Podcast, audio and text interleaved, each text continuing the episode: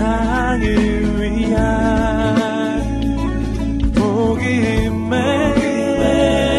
통로 씨지엔 티비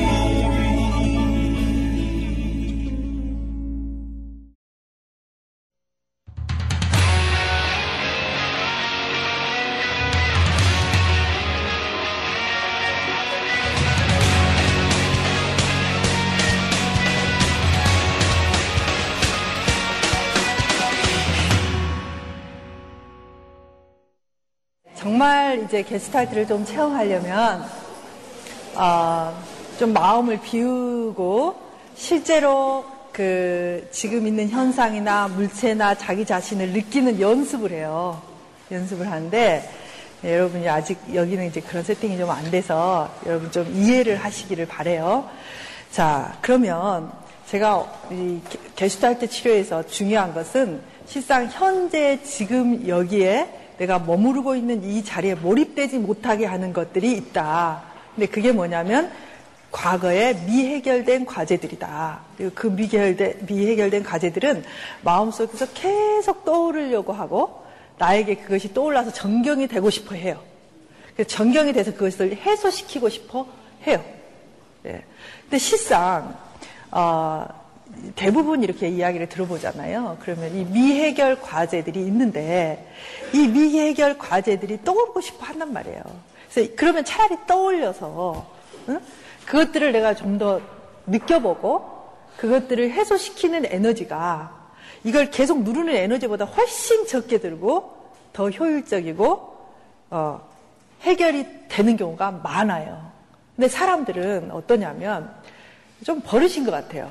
어떤 게 있냐면 무조건 피하려고 하고 그냥 무의식적으로 그것들을 밀어내려고 하는 그런 버릇이 있어요. 심지어는 어, 기도하면 기도가 안 된대요. 그래서 왜 기도가 안 되세요? 그랬더니 기도만 하면 무슨 생각이 떠오른다는 거예요. 그러니까 그거를 막 이렇게 한다네요. 뭐 사탄아 물러가라 막 그러면서 이제 그걸 물리치고 또 막 기도하려고 그러면 아, 근데 여러분 저희도 마찬가지죠. 이렇게 기도를 하면 안 하던 생각들이 그렇게 날 수가 있나요? 예. 온갖 잡다한 생각들과 전화해야 될 것들이 왜 이렇게 생각이 나는지 몰라요. 그죠? 예. 그러니까 우리가 기도하고 눈 감고 있으면 이제 전화해야 될 것, 해결해야 될, 평소에 게으른데 그렇게 생각이 나면서 그 순간에 빨리 일어나서 결, 전화를 해야 될 것 같고 그 순간에 빨리 일어나서 그걸 치워야 될 것 같고 이런 생각들이 얼마나 많아요. 그렇죠. 눈을 감고 있으면 더 떠오른단 말이에요. 음. 근데 눈을 감고 있으면 꼭 정사장 생각이 나. 응? 아, 그럼 사탄 물러가라. 그러고 이제 뭐 이 나라와 이 민족을 위해서 기도를 해야 되는데 또 정사장 생각이 나. 예? 그러니까 이게 뭐냐면 누르면 누를수록 이게 어떠냐면 반발력은 또 더 커져요. 예.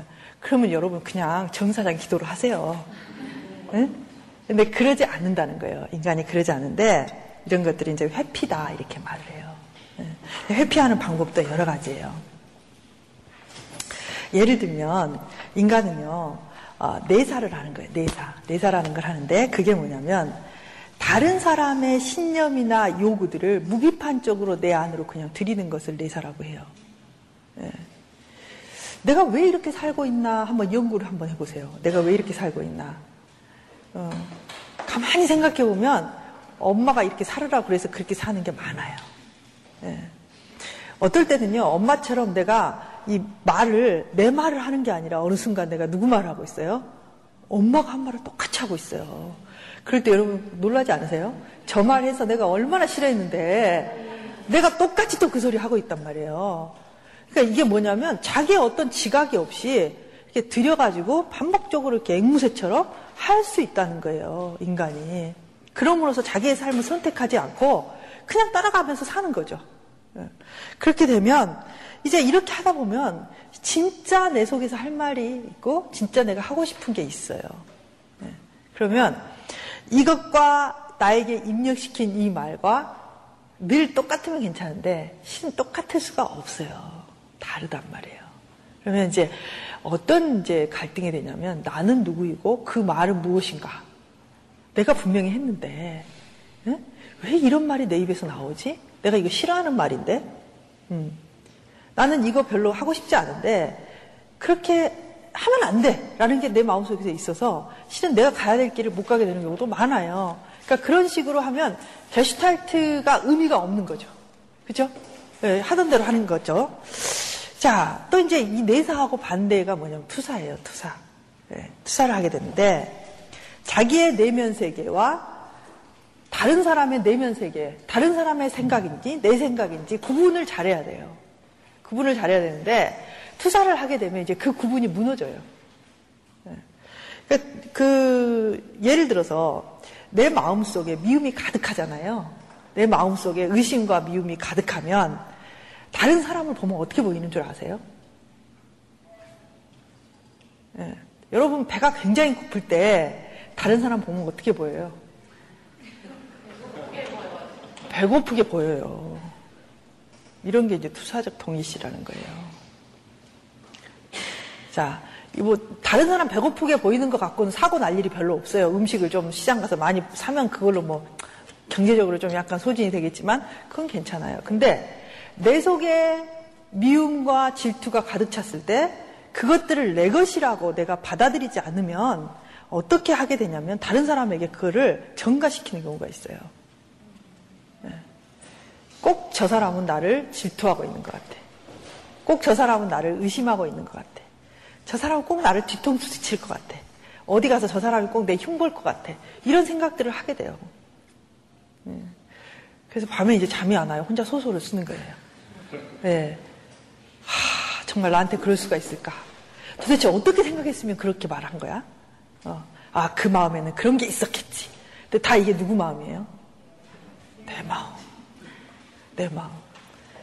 내 마음에 있는 질투와 내 마음에 있는 미움과 내 마음에 있는 공격들을 그 사람한테 이렇게 비추면서 그 사람이 그랬다고 막 해요. 이런 식으로 자기 감정을 알아차리지 못하면요. 어, 정말 이런 현상들이 많아요. 그래서 대표적인 증상이 편집증이에요. 그것 때문에 일어나는 대표적인 증상. 편집증들은 흔히 엄청난 피해의식을 갖고 살아가죠. 나는 손해보고 있다. 누군가 나를 힘들게 한다. 나에게 지금 공격하고 있다. 이런 느낌이 너무 생생하기 때문에 이 사람은 그것이 자기 생각이라는 것을 꿈에도 몰라요.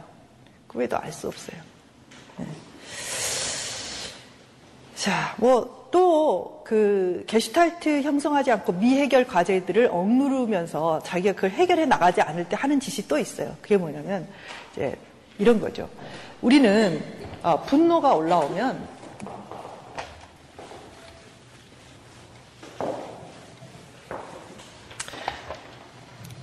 자, 분노 분노 하나요? 분노해요? 네. 화날 때 있어요? 네. 네, 화날 때 어떻게 하세요? 네.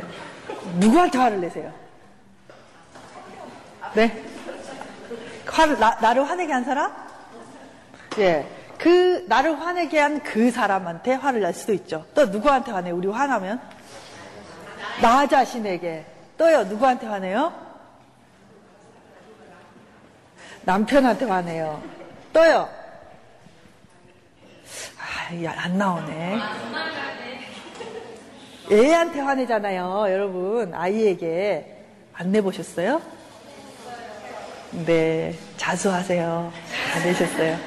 자, 분노는 그 사람 때문에 화가 났어요. 그 사람 때문에 화가 나서 이 사람에게 화가 났는데 이제 이 사람이 보니까 쎄 보여. 내 말 잘못했다가는 이게 국물도 없겠어. 그러면 어떻게 하냐면 이 분노를 나에게 향하는 경우가 많아요. 음. 또 때로는 남편이 좀 만만하면 남편에게 화를 내요. 근데 항상 만만한 대상은 누구냐면 아이들이에요. 예. 집에 강아지가 있으면 예, 강아지 강아지한테도 화를 내죠. 예. 자, 이 분노라는 거는요 에너지예요. 근데요 이 분노를 누가 만드셨어요? 설마 하나님이 분노를 만들었겠어요? 그죠? 근데 하나님이 분노하는 기능을 인간에게 주셨어요. 왜 그랬을까요? 왜 하나님 도대체 이 골치 아픈 분노라는 걸 우리에게 줘서 어느 날 그 문제를 이렇게 몸부림치게 하시나요? 예. 왜냐하면 인간이 자기를 보호해야 되고요. 악과 선과 정의와 부정을 알 수 있고 느낄 수 있고 거기에 대해서 대항할 수 있어야 되니까. 하나님도 분노하시거든요. 악에 대해서 분노하시잖아요. 우리도 분노해야 돼요. 우리의 죄에 대해서 분노해야 되고 악에 대해서 분노해야 되고 우리의 삶이나 우리의 교회를 파괴하는 어떤 행위에 대해서 분노해야 돼요. 분노가 없다면 독립운동도 없었을 거예요. 그죠? 네. 분노는 쓸모 있어서 만들어진 거예요. 어찌됐든 분노가 일어난다는 것이 그것이 병리적으로 실상 거기에 분노하지 않아야 되는데 분노하는 경우도 있어요. 그러나 대부분 어떤 상황에서 분노를 하냐면 그 분노가 필요한 상황에서 분노해요. 네. 사람들이 나를 부당하게 공격할 때 여러분 화내야죠. 그죠? 그래서 어떻게 해야 되냐면 그 사람이 나를 부당하게 공격하는 것을 멈추게 해야 돼요. 자, 분노는 에너지예요. 이 에너지는 적절하게 쓰여져야 돼요. 이게 실은 굉장히 옳은 거란 말이에요. 여러분에게 일어나는 감정들은 다 에너지예요. 그 에너지는 다 쓸 때가 있어서 생기는 거예요. 예. 그래서 이 사람 때문에 화가 나, 나면 이 사람하고 해결하라는 에너지가 나에서 분출되고 있는 거죠. 예. 그래서 가서 싸우라는 게 아니라 예, 성숙하게 잘해야죠. 그죠? 내가 이것 때문에 참 힘들다. 또는 당신 이렇게 하면 내가 더 이상 이 부분은 참지 않겠다. 엄중하게 경고를 하든지 뭘 하든지 어쨌든 이 사람이 지금 나를 향해서 어떻게 하면 범죄하고 나를 악하게 취급하는 것으로부터 나를 보호하기 위해서 분노하게 돼 있어요. 예. 그래서 이 분노를 어떻게 할 것인가, 어떻게 표출할 것인가는 뭐 성령과 동행하면서 하나님과 동행하면서 결정해야 될 일이긴 하지만 결국 그것은 이 사람에게 그 에너지로서 표출되고 이 사람이 그 짓을 안 해야 돼요. 예. 근데 이 표출, 이 사람이 그 짓을 하든지 안 하든지 그건 이 사람에게 메인 일이고 일단 내 에너지는 어디다 써야 되냐면 이 문제에 그 사람에게 쓰는 게 가장 맞다는 거예요. 예. 자. 그런데 그러지 않고 환경을 조작하는 데나 바꾸는 데 이 에너지를 쓰지 않고 자기 자신에게 그것들을 쓰는 경우에 어떻게 돼요? 자기를 비난하고 자기를 공격하고 응? 너는 그러니까 쓸모없는 인간이야. 어. 네가 어떻게 했길래 그렇게 그 사람들이 그랬겠어. 이런 식으로 자기를 비난하게 되면 이 사람은 굉장히 힘들어지죠. 자, 우울증의 가장 큰 원인 중에 하나가 이런 부분이에요. 네. 그래서 자기가 자기를 비난하고 자기를 공격해요. 네. 그런 것들. 자, 이것도 게슈탈트의 상황 속에서 적절하게 그것을 해결, 해소하지 못하고 그것들을 그냥 억누름으로써 생기는 부작용이 그런 작용이 되는 거죠. 자, 또 하나는요. 이 게슈탈트를 방해하고 회피하는 수단으로서 또 하나는 뭐가 있냐면 융합이라는 게 있어요. 융합. 음. 융합이라는 게 있는데 그것은 자, 타인의 감정과 나의 감정이 아까 그 투사에서도 약간 그런 의미가 있었죠. 타인의 감정과 나의 감정이 별로 구분이 안 되는 거예요. 구분이. 예. 자, 그럴 수가 있나요? 마, 마치 두 사람이 한 몸인 것처럼 음, 같이 반응하는 그런 경우예요. 자, 어떤 경우냐면 어, 엄마가 화가 나면 자식은 그냥 화가 나는 거. 굉장히 반사적이죠. 그죠? 예. 어, 우리 자식이 싫어하면 나도 싫어해. 그럴 수 있나요? 많이 그러죠. 예. 오늘 집에 있는데 아침에 옷을 얇게 입고 갔는데 날씨가 굉장히 추워요. 그럼 집에 따뜻한 바닥에 앉아있는 엄마가 어때요? 추워요. 추워요. 하, 우리 아들 추울 것을 생각하니 내가 추워. 나는 하나도 안 추운데 나의 하나도 안 추운 게 느껴지는 게 아니라 밖에서 추운 우리 아들이 막 생생하게 느껴지면서 아이고 추워 어떡하냐 추워서 어떡하냐 추워서 어떡하냐 이런단 말이에요. 쉽게 말하면 그게 이제 융합이에요. 너는 의사가 돼야 된다. 그러면 아이는요 그래 나는 의사가 돼야지. 어렸을 때부터 그 꿈을 꾸게 돼요. 그래서 나중에는 어떻게 되냐면 내가 의사가 되고 싶었는지 안 되고 싶었는지 이게 아버지의 뜻인지 내 뜻인지를 모르게 돼요. 이런 게 융합이에요. 예. 자, 이런 것들이 대표적인 거예요. 어디까지가 나이고 어디까지가 타인인가. 예. 어디까지가 아버지의 생각이고 어디까지가 나의 생각인가. 이런 것이 없이 게슈탈트 자체가 미해결적인 자기의 어떤 감정들, 자기의 어떤 가, 느낌, 욕구들은 이제 경계가 없어지는 거예요. 그래서 이제 보통 이런 분들한테 그 당신이 뭘 하고 싶으세요? 그러면 전혀 알아차리지를 못해요. 내가 뭘 하고 싶은지, 무엇이 내가 좋아하는 건지를 전혀 모르는 경우가 종종 있어요. 예, 네, 그런 것들.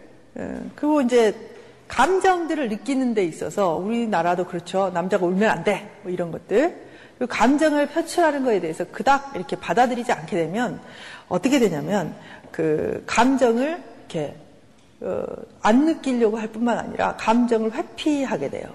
어. 그러니까 그런 대표적인 경우는 어떤 거냐면 말의 내용인 즉슨 굉장히 힘든 내용이에요. 말의 내용은 제가요 그때 엄마가 돌아가셔서 너무너무 그때 뭐 방황을 했는데요. 그때 내가 가출을 했더니 아버지가 나를 찾지도 않으셨어요. 그래서 제가 친구 집을 돌아다니면서 이런 이런 일이 있었는데 그때 뭐 굶어가지고 뭐 이렇게 하고 막 그런 이야기를 하는데 웃어요. 그때요 제가 가출을 했거든요. 근데 그때 우리 어머니가 돌아가셨어요. 왜 그래요? 왜 그래요? 너무 힘들고 어려운 감정들을 자기가 이렇게 접촉하기가 힘든 거예요. 그래서 그걸 이렇게 약화시키고 때로는 외면하고, 그러니까 말은 굉장히 깊은 이야기, 슬픈 이야기인데 표정은 너무나 경쾌하고 밝고 이렇게 연결을 안 시키는 경우, 그런 경우도 있어요. 이렇게 함으로써 어떻게 하냐면 미해결 과제가 떠오르는 것을 이렇게 막 꾹꾹 누르는 거예요. 근데 꾹꾹 누르면 누를수록 이것들은 어, 이제 사람들을 힘들게 하고 무의식적으로 나를 방해하고.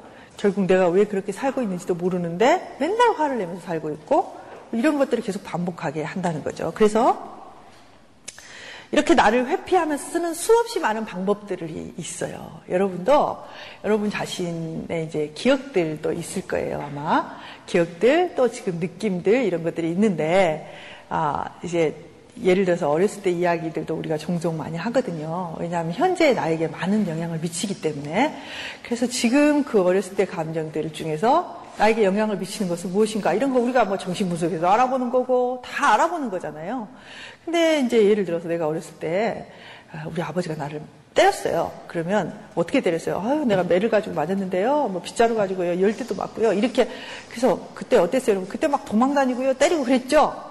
이런 사람은요, 그래도 나은 사람이에요. 그래서 생각이 나잖아요. 네? 그리고 막 분노도 해요. 세상에 어떻게 그렇게 때릴 수가 있어요. 다 큰 애를. 응? 화가 나 죽겠어요. 막 이렇게 하면 그 사람은 그래도 괜찮은 사람이에요. 근데 제가 어렸을 때 많이 맞았어요. 얼마나 많이 맞았어요? 이런 거 우리는 이제 좀 제 경험을 시키는 의미도 있고, 실상 이 사람이 얼마나 힘든가를 알아보기 위해서 얼마나 맞았어요? 많이 맞았죠. 어쩌다가 많이 맞았어요. 그러면 아무 생각이 안 나요. 어떤 상황이었어요? 아무 생각이 안 나요. 어. 어떻게 때렸어요? 모르겠어요. 아무 생각이 안 나요. 이건 정말 너무나 힘들기 때문에 이렇게 뚝 띄어서 버리는 거예요. 그냥 딱 나하고 어느 것에서 딱 분리시키는 거. 이런 걸 해리라고 그러거든요. 그러니까 너무 힘들면 그렇게 해리를 시키고 이렇게 분리시켜요. 자기로부터. 그러면 여러분에게도 그런 게 있냐는 거죠. 상담자가 할 일은 무엇이냐면 자신의 삶을 책임지고 성숙한 모습으로 자신의 삶을 살아가도록 도와줘야 되는데 이 사람이 자기 속에 이렇게 격리되어 있어서 자신의 것으로 인식되지 못하는 에너지나 감정들을 자꾸 자기를 끌고 다니는 거예요. 똑같은 어떤 부분에서 이 사람이 프로이드하고 여러 가지를 반대하고 여러 가지 이론을 했지만 어찌됐든 이제 그런 면에서는 거의 비슷한 것 같아요. 제가 보기에는.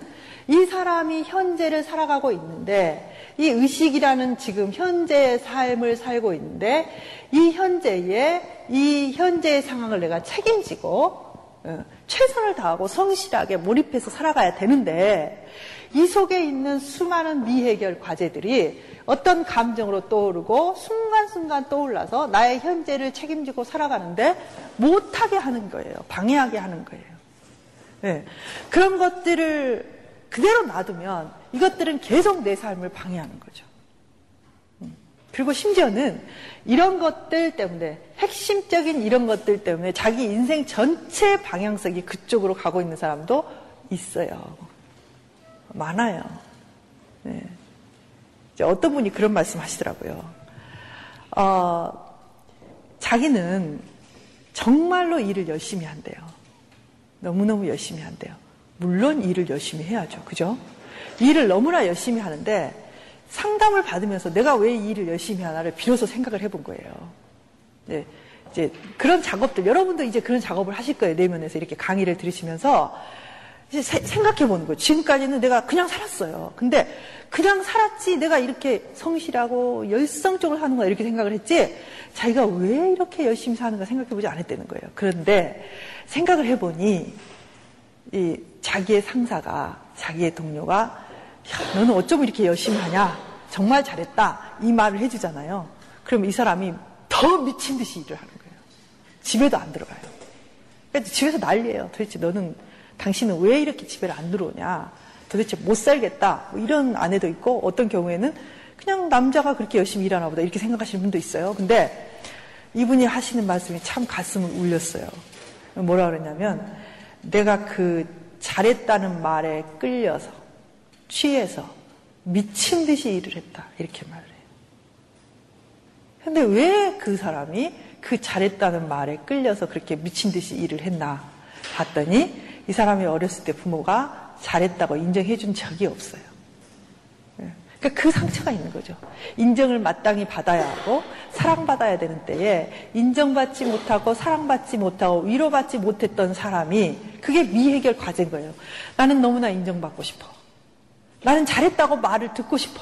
근데 그걸 이 사람은 못 듣고 그게 해결되지 않는 과제로 남아 있었어요. 그런데 이 사람은 열심히 노력하고 뭔가를 했더니 상사가 뭐라 그러냐면, 아유, 김 과장 너무 잘했다. 그럼 이 사람은요, 이 미해결된 과제가 확 밀고 올라오면서 그 욕구가 막 만족이 되면서 이 감정들이 너무나 좋은 거예요. 그 사람 말이 거기에 취해서, 그 말 한마디에 취해서 미친 듯이 하는 거예요. 미친 듯이. 근데 이 사람이 미친 듯이 거기에 몰입돼서 일을 할 때 다른 인생의 부분들은 어떻게 돼요? 깨지고 있죠. 그죠? 깨지고 있죠. 근데 이 사람이 한 번이라도, 단 한 번이라도 멈추어 서서 내가 왜 이렇게 열심히 하는지 생각을 했다면, 열심히 하는 거 좋은 거예요, 여러분. 뭐든지 열심히 하세요. 그러나 이것이 열심히의 도를 넘어서 내 삶의 다른 부분을 균열가게 하고 깨트릴 정도를 하고 있다면, 여러분은 멈추어 서서 생각해 봐야 돼요. 그게 무엇이 되었든지. 대부분 이런 것들이 나쁜 것이라면 사람들은 빨리 지각하게 돼요. 그런데 이게 좋은 것이라면, 이분처럼 열심히 성실하게 일하는 것, 그래서 승진하는 것, 그래서 사람들에게 잘했다고 칭찬받는 것이라면 더더욱이 이것이 문제라고 생각하기 힘들겠죠. 그렇죠? 예. 이 미해결된 것들이 이 사람을 끌고 가는 거예요. 인생을 살아가는데, 여러분, 사람이 인생, 인생길이 한 번뿐이잖아요. 이 한 번 살아가는 길에 여러분 자신이 이 땅에서 해야 될 일이 있을 거라는 거죠. 그죠? 여러분이 이 땅에서 도대체 무엇을 하기 위해서 태어났을까? 하나님이 목적이 있어서 보내셨겠죠. 게슈탈트에서 똑같아요. 이 사람은 그 자아가 실현되어야 되는 목적이 있다는 거예요. 목표가 있고 그 스스로 그만이 해낼 수 있는 독특한 인간의 존재가 있다는 거죠. 근데 그 인간의 존재를 향해서, 내가 그 존재를 향해서 나가는 것이 내 인생이 돼야 돼요.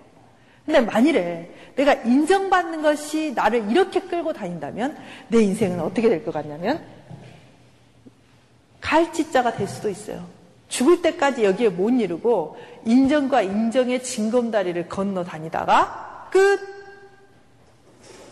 될 수 있다. 네. 자, 이렇게 무서운 게 무엇이냐면 이, 이 사람 속에 있는 미해결된 과제라는 거예요. 네. 여러분이 어렸을 때, 자랄 때 이런 미해결된 과제, 상처들이 여러분 안에 있다면 그것들은 여러분은 무의식적으로 끌고 다녀요. 알게 끌고 다니면 괜찮은데 이런 식으로 끌고 다닌단 말이에요.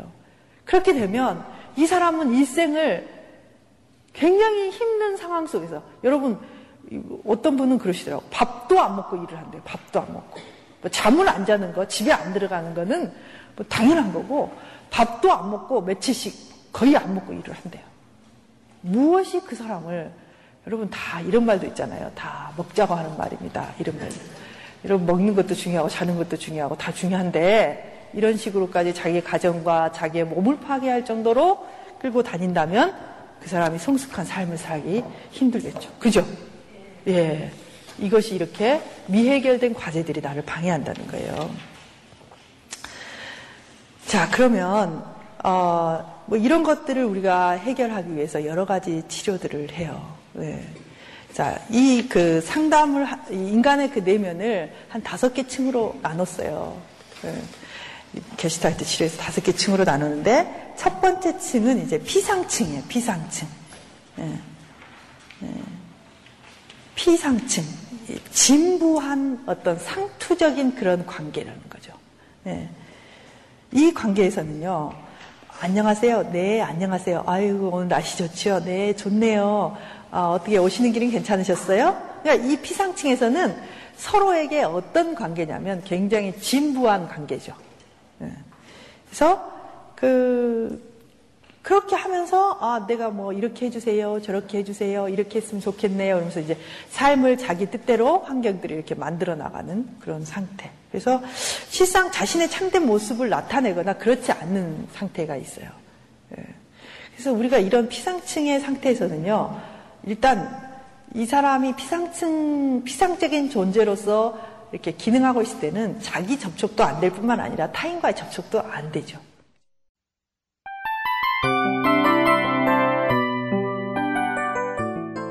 이 프로그램은 청취자 여러분의 소중한 후원으로 제작됩니다.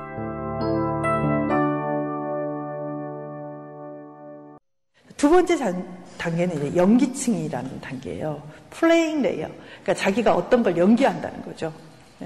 이 단계는 어떤 단계냐면 어, 부모나 어떤 남편이나 아이들이 기대하는 바대로 살아주는 거예요. 역할을 그대로 하는 거죠. 그래서 플레잉이라고 말하는 역할을 한다 이런 뜻인데, 음, 그래서 어, 실상 부모가 바라는 것은 어떤 거예요? 부모가 바라는 것은 공부 열심히 잘하고, 음, 좋은 학교 가고, 또 좋은 사람 만나서 좋은 가정 이루고 잘 사는 것. 그게 뭐 어땠다는 거야? 예, 부모가 바라는 것은 너가 의사가 되는 것. 부모가 바라는 것은 너가 선생님이 되는 것, 부모가 바라는 것은 너가 이런 것이 되는 것이라는 것을 계속 그대로 살아가는 거죠. 예. 근데 문제는 뭐냐면 진짜 자기가 되고 싶은 것이 무엇인지 자각을 못한 채로 살아가면 아무리 자각을 못하는 사람도 뭘 느끼게 되냐면 뭔가 뭔가 만족스럽지 않다. 예. 뭔가 이상하다. 예. 그런 걸 느껴요. 근데 이, 이 상태에 있을 때에 아, 내가 지금 이 회사 다니고 싶지 않은데 정말 정말 나는 이 회사가 아니고 다른 곳에서 다른 일을 하고 싶은데 이런 마음이 올라오잖아요. 그럼 마음이 어떨 것 같아요? 내가 지금 우리 집의 장녀로서 아직 결혼도 안 했는데 내가 이, 이 회사를 다니는데 엄마는 이 회사를 좋아해. 그 이 회사에서는 경제적으로 많은 것들이 서포트가 돼요. 그런데 내 마음속에서 나는 이 일이 싫어. 나는 이게 아니고 난 다른 걸 하고 싶어. 난 좀 더 창조적인 일을 하고 싶어. 이렇게 된다면 마음속에서 어떤 갈등이 생기겠어요? 이렇게 하면 우리 엄마가 나를 그냥 딸로서 사랑할까? 어, 우리 엄마가 나를 좋아할까? 또는 엄마를 떠나서 사람들이 나를 미쳤다고 하지 않을까? 그렇게 좋은 직장을 놔두고 나오면 미쳤다고 하지 않을까? 이런 근심을 하게 되겠죠. 그죠? 예. 그런 것들과 지금 현재의 삶들이 자꾸 이렇게 갈등이 일어나는 상태의 영위증이에요. 예. 자, 그러면 이제 참 어려운 것 같아요. 우리가 그냥 살아가는 이 삶, 그냥 그냥 살고 있는 이 삶에 대해서 어느 순간 이게 진짜 내가 원하는 삶인가? 이게 내가 지금 살아내고 있는 걸까? 아니면 그냥, 그냥 흘러가고 있는 걸까? 뭐 이런 걸 느끼고 나서 아, 그러면 이게 아니야. 박차가 나온다고 해서 그 다음에 내가 누군지를 알 수 있나. 교착 상태에 빠지게 돼요. 사람들이. 지금까지 하던 것이 내가 아니래. 오늘 게슈탈트를 배웠더니 아유, 내가 보니까 있잖아, 내가 원하는 걸 별로 안 하고 나를 잘 못 느끼고 살았어. 이게 아닌 것 같아. 그럼 그 다음에 뭐 하냐고요. 이게 아닌 것 같으면 그 다음 뭐 하냐고. 그 다음 내가 뭘 느끼는지도 모르잖아. 내가 원하는 게 뭔지도 모르잖아. 굉장히 당황스러워져. 그 버리게 되면 그냥 혼란스러워요. 혼란스러워. 이게 교착상태라고 그래요. 그래서 어느 정도냐면 굉장히 공포스러울 수도 있어요. 근데 이게 이제 뭐 직업이나 직장이나 이런 상태에서만 경험하는 게 아니라 우리가 이제 흔히 상담 상태에서도 이런 상태를 경험하게 해요. 집에서는 어떠냐면 내가 살던 대로 이렇게 살면 부모님들도 나를 이해하고 이렇게 이야기도 잘 되고 항상 하는 대로 이렇게 하는 것이 편안하죠. 그죠? 항상 습관대로 예, 아니요, 이렇게 할게요. 아, 이게 아침에 이거 하고, 낮에 이거 하고, 저녁에 이거 하고, 이게 똑같이 이렇게 하면 편안하잖아요. 그리고 그렇게 계속 했잖아요.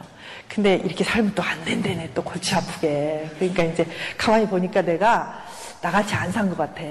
그래서, 어, 이제, 그렇지. 나도 이제 뭔가 생동감 있게 살아야지. 내가 이걸 버려야지. 일단 버렸어요. 버렸는데 아무것도 없는 거야. 어떻게 생각해야 되는지도 모르겠어.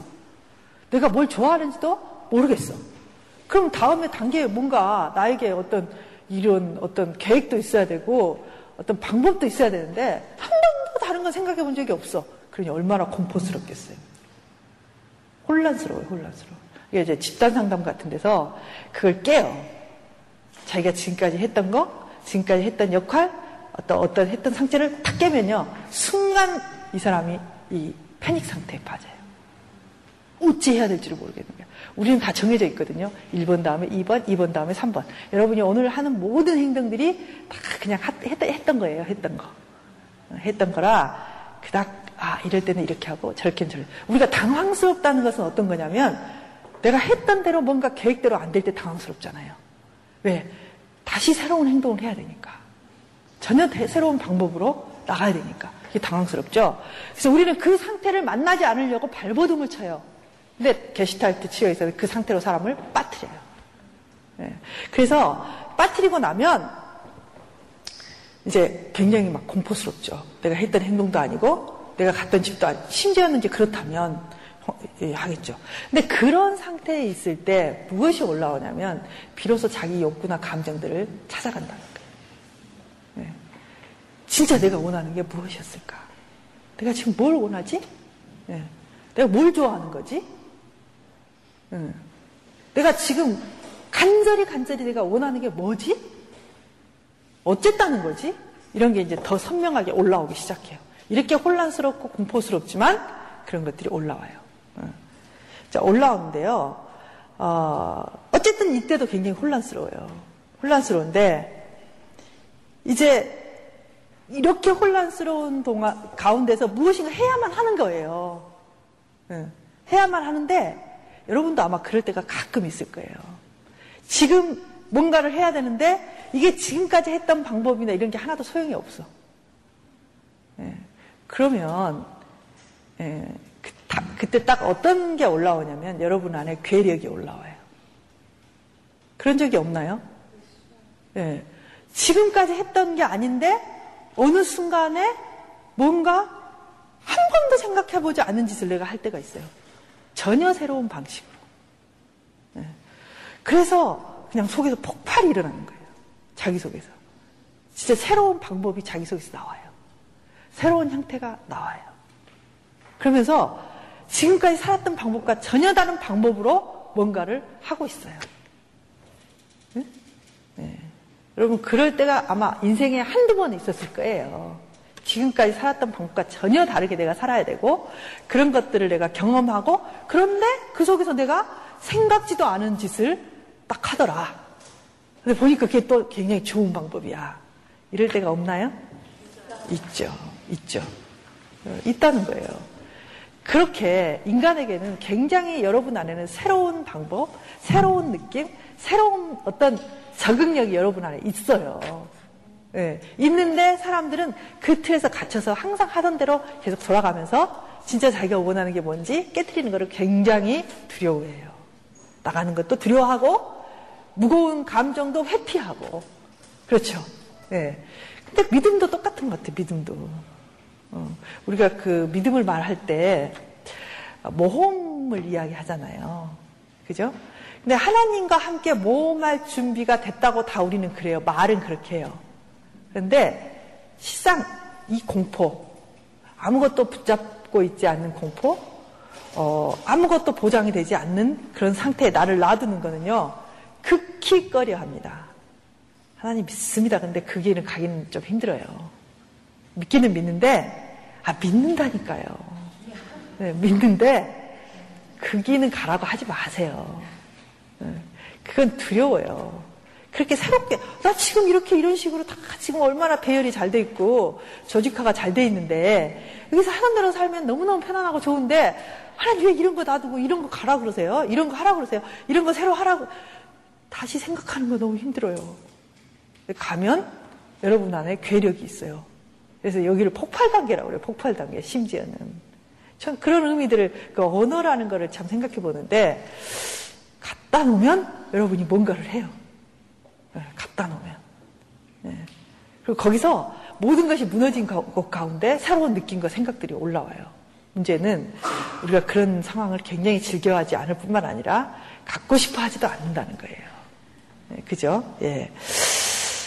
그래서 이제 이런 경우들 여러분 이제 맛보시는 게 참 중요한데, 게스탈트 치료는 상담자들이 인위적으로 이런 것들을 이제 만들어내요. 이런 상황을.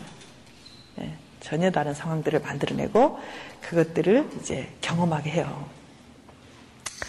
아, 그래서 갇혀있지 않게 하는 거.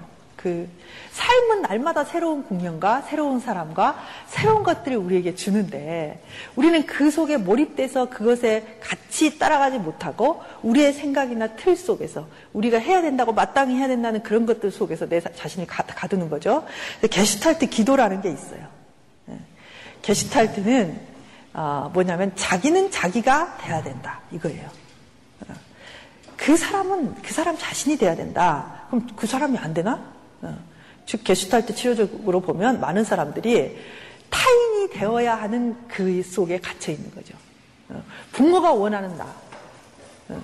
아내가 원하는 나, 남편이 원하는 나에 갇혀 있다는 거죠. 그래서 자 이렇게 이제 기도를 하도록 해요. 나는 나, 당신은 당신. 나는 나의 일을 하며 당신은 당신의 일을 한다. 내가 이 세상에 존재하는 것은 당신의 기대에 부응하기 위한 것이 아니다. 그리고 당신이 이 세상에 존재하는 것도 나의 기대에 부응하기 위한 것이 아니다. 나는 나이고 당신은 당신이고, 만약 우리들이 서로 만날 수 있다면 다행이나 만날 수 없더라도 도리가 없는 것이다. 어때요? 어때요? 조금 우리 기독교에서 보면 약간 괴리감이 있죠? 네, 있지만 어, 저는요 병리적인 사람들이 어떠, 어떻게 병리적이 되어간, 되는 걸 보냐면, 자 내가 내 생각을 명료하게 살아가지 않아요. 이 사람은 늘 어떤 걸 생각하냐면 저 사람은 무엇을 원할까를 생각해요. 네. 내가 이렇게 하면 저 사람이 싫어하지 않을까? 저 사람이 곤란하지 않을까? 맨날 그런 거 생각해요. 두 사람이 사는데 이 사람은 자기의 삶을 못 살아요. 왜냐하면 이 사람이 어떻게 생각할까에 맞춰서 행동을 해요. 그럼 B라는 사람은 또 어떻게 사냐면 자기 삶을 사는 게 아니라 A가 어떻게 생각할까 생각하면서 행동을 해요. 그럼 어떻게 되겠어요? 이게요. 그 마, 그야말로 이 맛도 아닌 것이 저 맛도 아닌 것이 하나도 명료하지 않기 때문에 둘이 서로 눈치 보면서 아무것도 안 되는 거예요. 죽도 안 되고 밥도 안 돼요. 근데 성경에도 그런 말이 있어요. 자기 십자가는 자기가 져라. 나무 십자가 갖고 이러쿵 저러쿵 하지 말고 자기 십자가 자기가 져라. 여러분, 여러분은요, 여러분의 인생을 사세요. 네? 여러분의 인생을 사세요.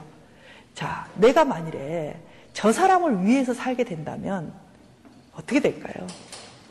자기를 책임지지 않고 저 사람을 위해서 산다면 저 사람이 나를 책임져야 돼요. 여러분이 만일에 교회에 와서 봉사를 하신다면 교회를 위해서 봉사하지 마세요. 여러분 자신에게 유익하기 때문에 교회를 선택해서 여러분이 봉사하는 거예요. 누구를 위해서 하는 거 아니에요. 네? 근데 착각 속에 살아요, 사람들은. 그리고 또 그렇게 행동을 해요. 나는 그게 하기 싫은데 청 권사님이 그것을 간절히 원하니 그래요, 권사님, 나는 싫지만 권사님을 위해서 내가 그걸 해드릴게요. 이렇게 살아요. 그렇게 되면 그 사람 다음에 어떻게 되는 줄 아세요? 정 권사가 책임져야 돼요, 그것에 대해서. 네? 그러면 나중에 화나요. 네. 아니, 정 권사님 도대체 왜 저러는 거야? 내가 자기를 위해서 이렇게 했구만. 이 정도는 해줘야 되는 거 아니야? 알아줘야 되는 거 아니야? 응? 그리고 막 그래요. 내가 그때 바빴거든. 바빴는데 정 권사님 그렇게 말씀하시냐. 그러니까 내가 다 안 하고 할 수 없이 했거든. 근데 이게 뭐야? 아니거든요. 자기가 정 권사님과 잘 지내고 싶어서 자기가 한 거예요. 내가. 어. 그래서 그가 어떻게 하든지 거기에 대한 책임은 내가 져야 된다는 거죠. 무슨 말인지 아시겠어요? 자, 나의, 나대로 살아라 그래서 남을 모른 척 하라는 게 아니라 그것도 여러분의 선택이라는 거예요. 어. 그래서 만일에 내가 그걸 하는데 정말 억울하고 분하다. 안 하셔야 돼요. 언제까지? 안 억울할 때까지. 충분히 내가 그것을 할 때 그거 정말 내가 나에게 유익해. 음. 뭐 물론 교회도 유익하겠지만 나의 성장에 유익해. 내가 그것을 선택해 라고 할 때 하세요. 그래서 그 누구에게도 원망하지 마세요. 음. 자, 그래서 이제 이런 것들을 각성하기 위해서 질문을 해요. 어떤 질문을 하냐면, 자, 당신은 화가 나면 어떻게 하십니까? 음. 또는 이 말을 하고 있는 당신의 마음은 지금 어떻습니까? 또는 지금 당신이 이렇게 말하는데 당신 손이 왜 이렇게 떨립니까? 자기 손이 떨리지 알아요, 몰라요? 몰라요. 몰라요. 음. 어떤 분들은요, 이야기를 하다가 눈물이 툭 떨어져요. 어떻게 떨어지냐면 거짓말같이 눈물이 떨어져요. 보통 우리가 눈물이 떨어지려면 전조 증상이 있잖아요. 그죠? 예? 눈물이 떨어지려면 얼굴 표정이 어두워지고 또 이제 약간 홍조를 띄었다가 눈물이 쫄쫄 나와야 되거든요. 근데 어떤 사람은요, 웃으면서 막 말을 하는데 눈물이 쭉 떨어져요, 거짓말처럼. 응. 그러면 그 눈물이 뭔지를 알아보게 해야 돼요. 이 눈물이 지금 말하고 있는 게 뭐냐. 당신이 지금 웃고 있고 전혀 울 준비가 안 됐는데 갑자기 하늘에서 뚝 떨어진 것처럼 눈물이 주르륵 나오는데 이 눈물은 무엇이냐? 이 눈물의 의미가 무엇이냐? 이 눈물이 당신에게 뭐라고 말하는 것 같냐? 이런 게 게슈탈트적인 질문이에요. 멋있어요? 음, 그런 거예요. 여러분이 배가 아플 때 이 배 아픈 게 여러분에게 뭐라고 말하는지를 들어보고. 그래서 이 감각을 굉장히 중요하게 생각해요. 여러분의 몸은 여러분하고 같이 유기체적으로 연결되어 있기 때문에 여러분의 의식은 자꾸 회피할 수 있어요. 여러분의 의식은 억누를 수 있어요. 근데 의외로 몸은 진실하는 경우가 많아요. 어. 나는 괜찮아라고 말하는데 배가 아파. 나는 아무렇지 않다고 생각하는데 어지러워. 남은, 나는 괜찮대요. 근데 계속 피곤해. 네. 그럴 때 여러분들이 그 몸이 여러분에게 하는 말을 들어야 돼요. 현재 지금 이 상황 속에서 내가 어떤 스트레스를 받고 있고 무엇을 원하고 내가 지금 어떤 것들이 내 마음속에서 지금 일어나고 있는지를 잘 보자는 거죠. 잘 보자는 거. 예. 자, 그런 것들을 잘 보기 위해서 하는 질문들이 이제 그런 거라고 제가 말씀드렸잖아요. 자, 내가 지금 왜 이렇게 화를 내고 있나? 내, 날, 내 말투가 왜 이렇게 신랄하지? 예. 내가 왜 이렇게 떨지? 이런 거 한번 여러분 딱 멈춰서 생각해 보시란 말이에요. 네. 그런 것들을 알아내기 위해서 과장되게 말하게 하는 경우도 있어요. 그냥 슬퍼요가 아니라 어 굉장히 슬퍼요 막 이렇게 자기 거를 이렇게 조금 올라오는 것도 여러분 눈치를 못 채는 사람들, 무감각한 사람들은요, 그냥 이게 그냥 실오라기처럼 조금 올라왔다가 서로 탁 가라앉아요. 그러니까 몰라요. 그래서 처음에는 좀 이것들을 확 끌어내야 돼요. 좀 자기 감정도, 조그만 감정도 확대해서 화가 나! 이렇게 말해보게 해요. 그러면 이게 점점 커져요. 또 자기가 인식을 빨리 할 수 있어요. 예. 또 이제 여기 그 게슈탈트 치료에서 흔히 이제 또 쓰는 것들이 뭐냐면 자기가 평소에 하던 것과 반대로 한번 해보게 하는 거예요. 반대로. 음. 너무 화를 안 내는 사람은 한번 화를 내보게 할 수도 있어요. 평소에 너무 화를 많이 내는 사람들은 정말 응? 착하고 온유하고 겸손한 사람처럼 한번 말하게 해보는 거예요. 반대로 놀지 않던 사람들을 한번 놀게 해요. 여러분도 경건하고 거룩한 그리스도인들이 많으실 것 같아요. 여기 네, 그러면 그걸 좀 깨트려 주는 거예요. 지금 살고 있는 이 반대로 하는 것은 뭐냐면 지금 하, 살고 있는 틀, 지금 살고 있는 어떤 이런 환경, 내가 했던 패턴들을 좀 깨보는 경험을 하는 거예요. 그 속에 혹시 자기 욕구가 있지 않을까? 그 속에 또 다른 나의 감정들, 내가 지금까지 느끼지 못했던 것들을 좀 생생하게 느껴보고 새로운 것들이 올라오게 하기 위해서 그 틀을 한번 깨보는 거죠. 그런 것들을 시킵니다. 자, 이 게슈탈트는 이제 재미있는 여러 가지 그 기법들도 가지고 있어요. 자, 예를 들면 여러분의 마음 속에 아, 내가 힘들어요, 내가 힘듭니다라고 말을 할 때 어, 뭐가 힘드세요? 자, 지금 내가 뭐가 힘들지라고 한다면. 내가 결정을 못하겠어요. 이런 경우가 많아요. 결정을 못하겠어요. 그러면 어떤 생각이 드세요? 그러면 한편으로는요. 제가요. 이걸 꼭 해야 될 것 같아요. 이걸 해야 우리 가정에도 도움이 되고 이렇게 견디는 것이 우리 남편도 좋아하고 다 좋아할 것 같아요. 그러면 그래요? 그럼 다른 한편으로는 어떤 생각이 드세요? 다른 한편은요. 이렇게 계속 시간을 보내는 게 너무 아까워요. 그리고요, 그렇게 하고 있는 내가요, 바보 같아요. 자, 두 개의 마음이 있는 거죠. 그렇죠? 그러면 이 두 개의 마음을, 우리는 이 두 개의 마음들을 가지고 막 이렇게도 안 되고 저렇게도 안 되고 해결이 안 나면 사람이 힘든 거예요. 그래서 이런 양가적인 감정 속에 갇혀있으면 게슈탈트에서는 어떻게 하냐면 이 양가적인 사람 하나하나를 집중해서 그 생각의 끝이 뭐가 있고 그 생각에 대한 해결점이 무엇인지를 끝까지 가보게 해요. 그래서 하는 게 뭐냐면 자, 그렇다면 해야 된다는 나를 여기에 앉혀보세요. 그래서 내가 그 역할을 한번 해보세요. 그래서 A가 되는 거예요. A가 돼서 이야기를 해요. 그러니까 내가 꼭 해야 돼. 이런 일도 있고 저런 일도 있고 이렇게 되잖아. 그러면 지금 내가 편피적으로 생각하지 못했던 해야 되는 이유들이요. 계속 나와요. 이래서 해야 되고 저래서 해야 되고 이러니까 이럴 것 같아요. 저러니까 이렇게 해야 돼요. 그래서 마음껏 그 말을 다 하게 해요. 자, 그럼 다 했어요. 그 다음에 이쪽 의자에 앉아서 그 반대의 생각을 다 이야기하게 해요. 자, 얘는 지금 뭐라 그러냐면 이러니까 해야 되고 저러니까 해야 되고 이래서 해야 돼. 예? 근데 자, 이쪽은 이제 반대되는 생각을 하는 거예요. 뭐냐면 왜 네가 그걸 해야 돼? 안 해도 돼. 네가 이렇게 하면 시간이 낭비잖아. 어? 그리고 네가 진짜 그거 하고 싶은 거야? 그래서 이 말을 막 마음껏 하게 돼요. 예. 마음껏 하게 되면 그 다음에 또 이 자리에 앉아서 그 마음껏 한 말에 대해서 타협을 해요. 그래? 그러면 이렇게 돼? 그게 이렇게 됐어? 그래서 둘이 끝에는 이 자기 자신 속에 있는 생각을 끝까지 가보면 그 속에서 결론이 나요. 둘이 타협을 해, 두 생각이.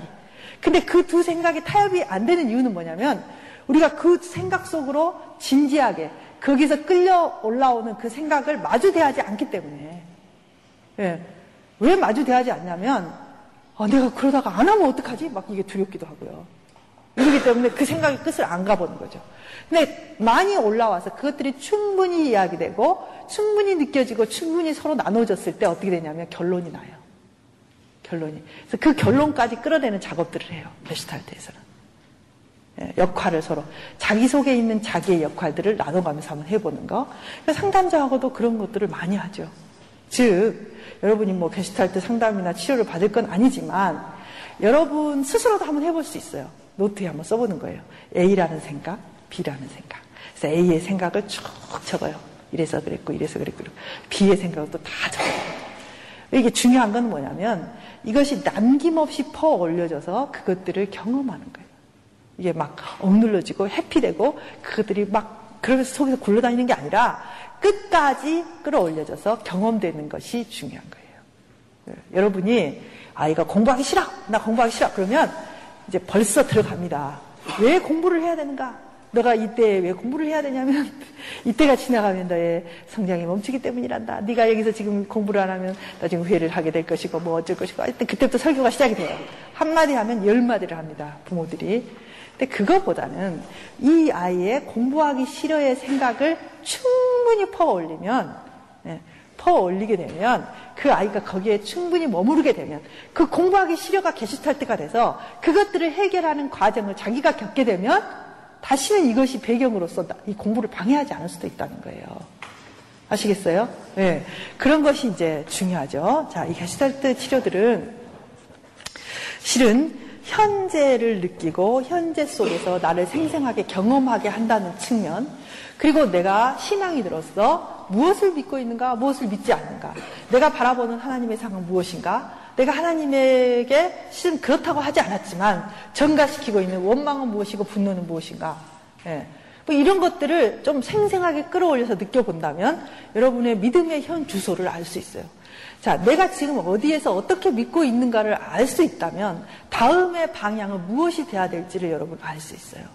우리는 전지전능하신 하나님을 믿는다고 하지만 지금 내가 막상 믿고 있는 하나님의 전능은 어느 정도인지, 예. 하나님이 나를 사랑한다고 하는데 어느 정도 사랑하는지, 제가 이제 이런 식으로 말을 할 때가 있어요. 정말 당신이 지금 하나님께 기도하는데 내가 당신의 기도를 들어보니 당신에게 하나님은 참 어려운 분인 것 같다. 심지어는 구하지 못하는 분도 계세요. 분명히 성경이 구하라 주실 것이 이렇게 했는데 구하는 것도 어려워요. 그런 분들은 대부분